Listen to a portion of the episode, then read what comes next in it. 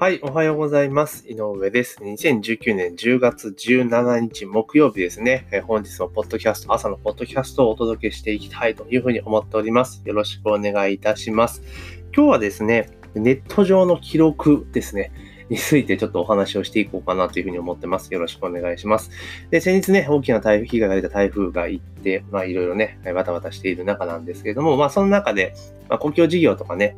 堤防の整備であったりとか、まあ、そういうところに関する、まあ、話が結構、まあ、テレビではあんま出てこないんだけれども、あネットでは結構話題になってますよね。それどういうことかというと、まあ、要は、その、例えば、多摩川の堤防であれば、まあ、市民団体の方々がですね、景観が悪くなるから、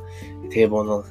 設、あなんだ、えー整備はやめだとか、そういう住民運動があってね、そういう活動されてる方の、まあ、ホームページで発信されていた情報が、えー消されたとか、あとは、えー旧民主党政権が、例えば、その、事業仕分け、ね、懐かしいですね、事業仕分け。その中で、まあ、多摩川の堤防ね、えーに関して、まあ、200年に一度のものにお金をかけるのかと、優先順位が違うんじゃないか、みたいなことを言っている、あの、映像があったりとかしてるわけですよ。うん。まあ、それは記録として残るのは当然のことなんですけど、ただ、あの、やっぱもう今後やらなきゃいけないこと何かっていうと、過去の発言に対して、それが、えーしばらくした後ね、いろんな状況、環境が変わった中に、ふと出てくることが多分出てくるわけですね、今回のように。だ今回のように、だからその、因果関係はわかんないですよ。整備し、そこでね、反対しないで整備をしていたら、え被害がゼロだったのかって、それはわからないですけれども、まあ少なくとも、え多くの人はね、そういう一時情報だけを見ていくと、ああ、あの時この時こうだったとか、あの時ちゃんとやってれば、あいつらみたいな感じにやっぱなっちゃうわけなんですよね。で、だからやっぱり、その主義主張とかするってことは日本は言論の自由は認められているので、全然 OK だと思うんですけど、ただ、それがちょっと具合、自分たちに具合が悪くなった時こそ、やっぱちゃんと意見表明した方がいいと思うんですよね。で、意見表明しないで、例えばしれっと消すから、あの、どんどんどんどん拡散するんですよね。これまあ不思議なもんで人間で隠そうとすればするほど広がっていくじゃないですか。で逆にオープンにしまくと広がらないんですよね。だから結局人間ってその、ある意味なんだろう、人の不幸の方にね、不幸とかそういうところにやっぱ興味関心が向くので、それを広げていってしまうんでしょうね。そういうことを考えると、あの黙って消すとか、黙りを、ね、あの沈黙を守るっていうのは、実は全然良くないわけなんですよね。例えばその多摩川の堤防に関連するところで、景観が悪くなるかっていう市民のね、方が、一部の市民の方々が活動されてたわけじゃないですか。多摩川の景観を守る会みたいな感じでね。で、それでホームページ出して自分たちで情報発信をしていたわけですよ。でそれが今回のまあ水害が起こったわけです。で、今回の、まあね、すごい、あの、大きな、ね、雨だ、台風だでしたから、すごい被害になったわけですけど、まあ、それであって、まあ、ああいう形になった時に、あの、何らかのやっぱ意見表明すべきだと思うんですよね。あの時にシュシュシュッと消えちゃって、あの、例えばホームページも消しているわけですよね。自分たちはそういう発動、発信をしたことを消していると。で、結局消しているからこそ、そういうのを見つけて、まあ見つけられちゃうんですよ。今ネットとかって結局消せると思っても消せないですから、絶対どっかに残ってるので、アーカイブって。それ見つけてきちゃえば、まあ、出てくるわけですよ、表。で、ツイッターとかでやるとも一気に拡散しちゃうわけですよね。広がっていくという形になります。で、その、だから結局じゃあ、事業仕分けで民主党がね、そのスーパーテーブルがどうじゃこうじゃって言ったやつも残ってるわけですよ、映像で。で、やっぱ出てくるわけですよ。うん。で、別にその発言自体がダメとは言わないですし、別に言うのは自由だし、その時はその時で、それでそれが正しかったのかもしれないけれども、ただやるべきことは何かって言ったら、ね、考えが変わったりとか、こういうことがあって、過去の発言が取り沙汰されてされている時に、あの、特に政治家の方ですよ。一般の人は別にいいと思うんですけど、政治家の人とかは、は、やっぱ答える義務はあると思うんですよね。答える義務というか、それに対して何らかのコメントを出す必要があると思うんですよ。うん。それがいい悪いとか、内容がいい悪いとかではなくて、その時こう思ったけど、自分の今の見解はこうだぞっていうのはやっぱ言わなきゃダメだと思うんですよね。だから、例えばそれを黙ってしまうと。黙ってシュッと隠しとくと。で、特にあの今の野党の人が、国会議員の人たちって、あの、相手がね、与党がこういう同じようなことがあったら、もう鬼の首を取ったように攻め立てますよね。うん、だけど自分たちがその立場だったら何も言わないっていうのはやっぱね、これね、国民のことをちょっと舐めてるとしか思えないん。ですよね。うん。だから、以前だったら、そんなことあっても記録が残ってこないし、表に出てこないから、別に仕方ぶっこいていても、多分なんとかなったと思うんですよ。だけど今ってもうネットにこう、全部データが残ってるわけじゃないですか。だからそれをね、結構引っ張ってくるわけですよ。で、それが出てくるわけですよ。だからそれに対して、こう、何も発信をしない、要はアクションをしないっていうのは、逆にそれはもう認めてるっていうことにやっぱなっちゃいますよね。だから、国会議員の人たちって本当気をつけないと、あの、ダメですよね。あの、いいんですよ。過去の発言がどうだったかとかいいんですよ。うん、いいんです。だけど、それに対して今状況が変わっているからこそ、やっぱ自分たちはこう思うということをやっぱ言わないといけないと思うんですよ。それがいい悪いを判断するのは国民なんで、うん。だからそれをすると。結局そういうなんか自分たちの具合が悪いことっていうのを、まあ、発信しないっていうのはやっぱ良くないし、フェアじゃないなってすごく見てて思います。だから次の本当選挙ってわかんないですよね。うん、でもこれでも、一定数 あの、あれですよね、取っちゃうんですよね。だから組織ってすげえなと思います。うん。で、確かにそのなんだ、私も会社員やってる時に労働組合のね、あの大議員とかやってたことがあるんですけど、やったっていうかね、あの、まあ、順番で回ってきたらしょうがなくやってやってた時期があるんですけど、その時にやっぱ総会とか行くと、あれですよ、労働組合ですから、民主党の議員を推薦しろというわけですよ。うん。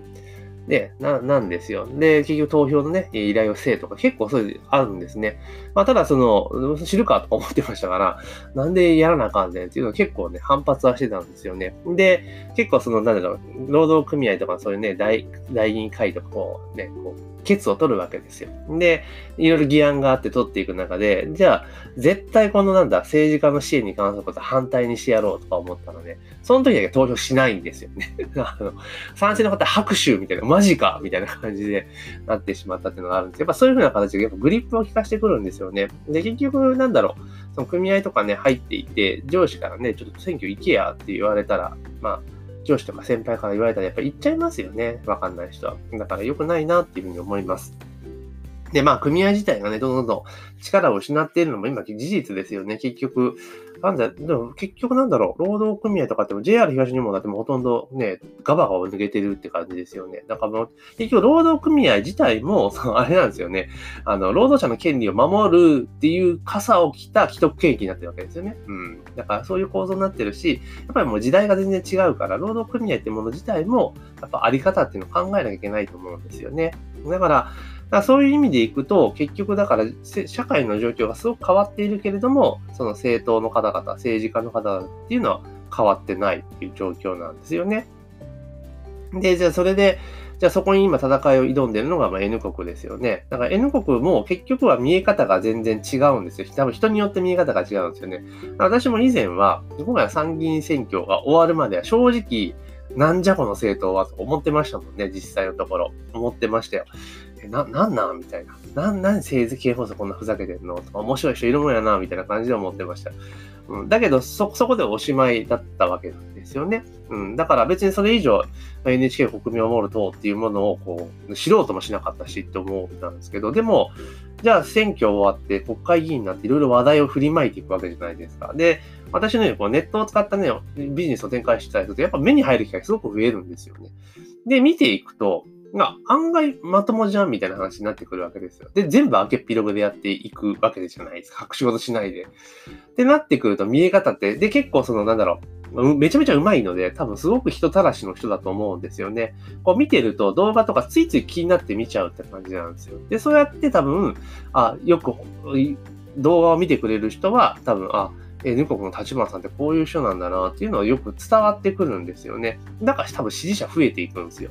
だから今直近のネットの世論調査とかでいくと、N 国って結構他の野党を抑えて、ネット上では自民党に次ぐ2着だったりするわけですよね。まあ、数値はちっちゃいですけど。だけどやっぱそれだけ影響力がすごく出てきてるっていうのは事実なんですよ。だからネットの力っていうのを逆に最大限活用して活動してる。で、テレビがね、既存メディアは面白いぐらい N 国取り上げないんですよね。うん、取り上げないんですよ。で、多分なんでかってそれ分かってるんですよね、きっとね。あの人の、だから立花さんをね、N 国の代表を結構取り上げて注目をさせると、全部そっちに流れていくっていうのが多分分かってるんですよね、きっと、メディア側は。だから報じないんですよね。逆に批判をして叩こうとした、した、多分したと思うんですけど、それが向こうが、なんか全然聞かないわけじゃないですか。ね。全部無効化されちゃうわけですよ。だって YouTube で返されちゃうわけだから。だからそうしてきたらもう報じない、要は存在しないものとして扱うというのが多分ベストな選択だろうっていうのを踏んでそういう活動をしてるんですよね。なんだけど逆に言うと、今回のその選挙とか見てて面白いのが、その N 国のあの活動じゃないですか。立花さんの活動をいろいろ論評している YouTuber の人がすごく多いんですね。で、もちろん多分ね、今 N 国ネタを動画にすると多分再生数が取れるっていう事情もあると思うんですが、まあそれぞれの方がいろいろ分析をしてるわけですよ。で、N 国の例えばと、なんだ、あれとかも全部中でライブで配信したりとかしてるわけですよ。で、ライブ配信すると結構上位に出やすくなるのも事実なので、やっぱ目にする機会って増えてくるんですよね。で、結局その N 国に関連する情報を発信してるのがめちゃめちゃ増えているわけですよ。で、その N 国のことを論評していることを論評している人もいたりとかして、結構見てて面白いんですけど、で、いろいろなやっぱ考え方があるなっていうのはすごく見て取れます。ただ一つ言えるのは、その賛成とかね、反対とかっていうかね、支持するしないとか別にしても少なくともめちゃめちゃネット上では注目されているということなんですよね。で、一地方選挙とかでも、そのなんだろ、あんだけ人を集めるっていうのは、結構これ今後は、すごいんだろうなっていうのは容易に想像できますよね。で、片や野党の皆様方っていうのはもう政権の足を引っ張ることしか考えてないわけですよね。だからそう考えていくと、それがもうコントラストはすごく明確に見えるわけですよ。だから今回の一連の行動に対して、その何のノーアクションですよ。ノーアクションっていうかね、あの、過去の発言が切り取られて出されても何も反応しないですよね。で、逆に言うとその反論がけしからんぐらいな感じじゃないですか。もうそういうの改めた方がいいですよね。ちゃんと、え、こう、こうです、こうでしたっていうことを説明して、で、仕切り直すって形をしていかないと、もう絶対指示なんかやられないですよね。もうやめた方がいいんじゃないのっていうのは、すごく見てて思います。だから、政治の流れ、だから、なんて言うんだろう、今後だからすごく変わってくるんだろうな。本当だから政治の世界が見える化され始めてるじゃないですか。多分今回多分立花さんは、あの、埼玉の補選では多分勝てないですよね。勝ったらすごいことなんですけど、逆に言うと。多分勝てないと思うんですよ。やっぱり相手の地盤が強すぎるから。ね、勝てないと思うんですね。だって、普通の人って選挙あんまり行かないから。だけど、これ勝っちゃったらまだ世界変わりますけど、だから今回その、立花さんが一旦ちょっと外れた中で、その、浜田さんっていう方がね、入っていく中で、その人がどこまで情報公開するかですよね。立花さんぐらい公開したら多分またどんどんどん変わってくるんじゃないかなっていうふうに見てて思いました。なのでね、国会の裏話とかどんどんどんどん表に出てくるのは結構国民としてはいいことかなというふうに考えております。というわけで、ちょっと話がね、あっち行ったりこっち行ったりしてましたけど、まあ、とにかく今後、あの、過去の自分の発言っていうのは、例えばネット上でした発言とか、ね、ネット上に記録として残る、特に法人の人たちは、もう映像として残ってるわけですから、その辺っていうのはやっぱり意識した活動をしないと、今後大変なんだろうなというふうに思いました。で、まあ、発言自体はね、するのは全然自由なので、ただ、えー、状況が変わって具合が悪くなったものこそ、ちゃんとそのことに対してやっぱ意見表明していくことが、まあ、支持につながるし、信用とか信頼につながっていくんじゃないかなというふうに個人的には思います。だから今、えー、野党の皆さんがやってることって、ね、少なくとも多くの国民は多分評価はしていないと思うんですよね。選挙に行っている人って大体5割ぐらいじゃないですか、参議院選挙。だから半5割も残りの5割が興味ないわけですよ。もう言うてもしょうがないじゃんみたいな感じなんですよね。それが今回 N 国みたいなね、ちょっと今までとは違う匂いのする人たちが出てきた中で、まあどう動くかですよね。うん。っていうところが、今後だから選挙ってめちゃめちゃ面白くなるなと思います。以前ね、大阪は、なんか維新 VS 貴族既得みたいな感じでやってたから結構盛り上がってたし、選挙関心がやっぱ高いですよね、大阪の人たちって。私もとかも必ず行きますからね。ただそれが全国に広がっていくっていうのは非常に面白い展開なんじゃないかなというふうに思いました。というわけで今日はですね、えー、自分が都合が悪いことはね、えー、全部消してね、頑張り誇るんじゃなくて、ちゃんと意見表明しましょうよ。それが支持信頼につながりますよっていうのを、まあ民主党の議員さんの事例とかですね、その、えー、玉川のね、警官の活動された方々のホームページ削除したみたいなデータをもとにですね、ちょっと私なりの考えをお話をさせていただきました。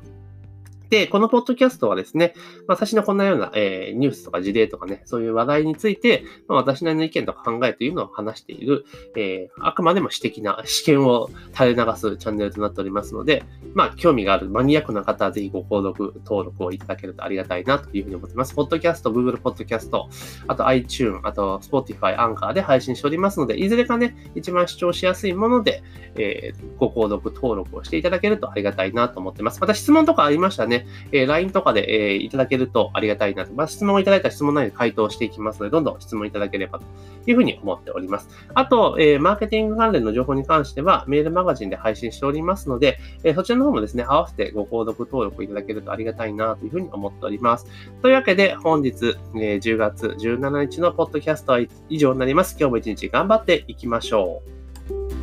う。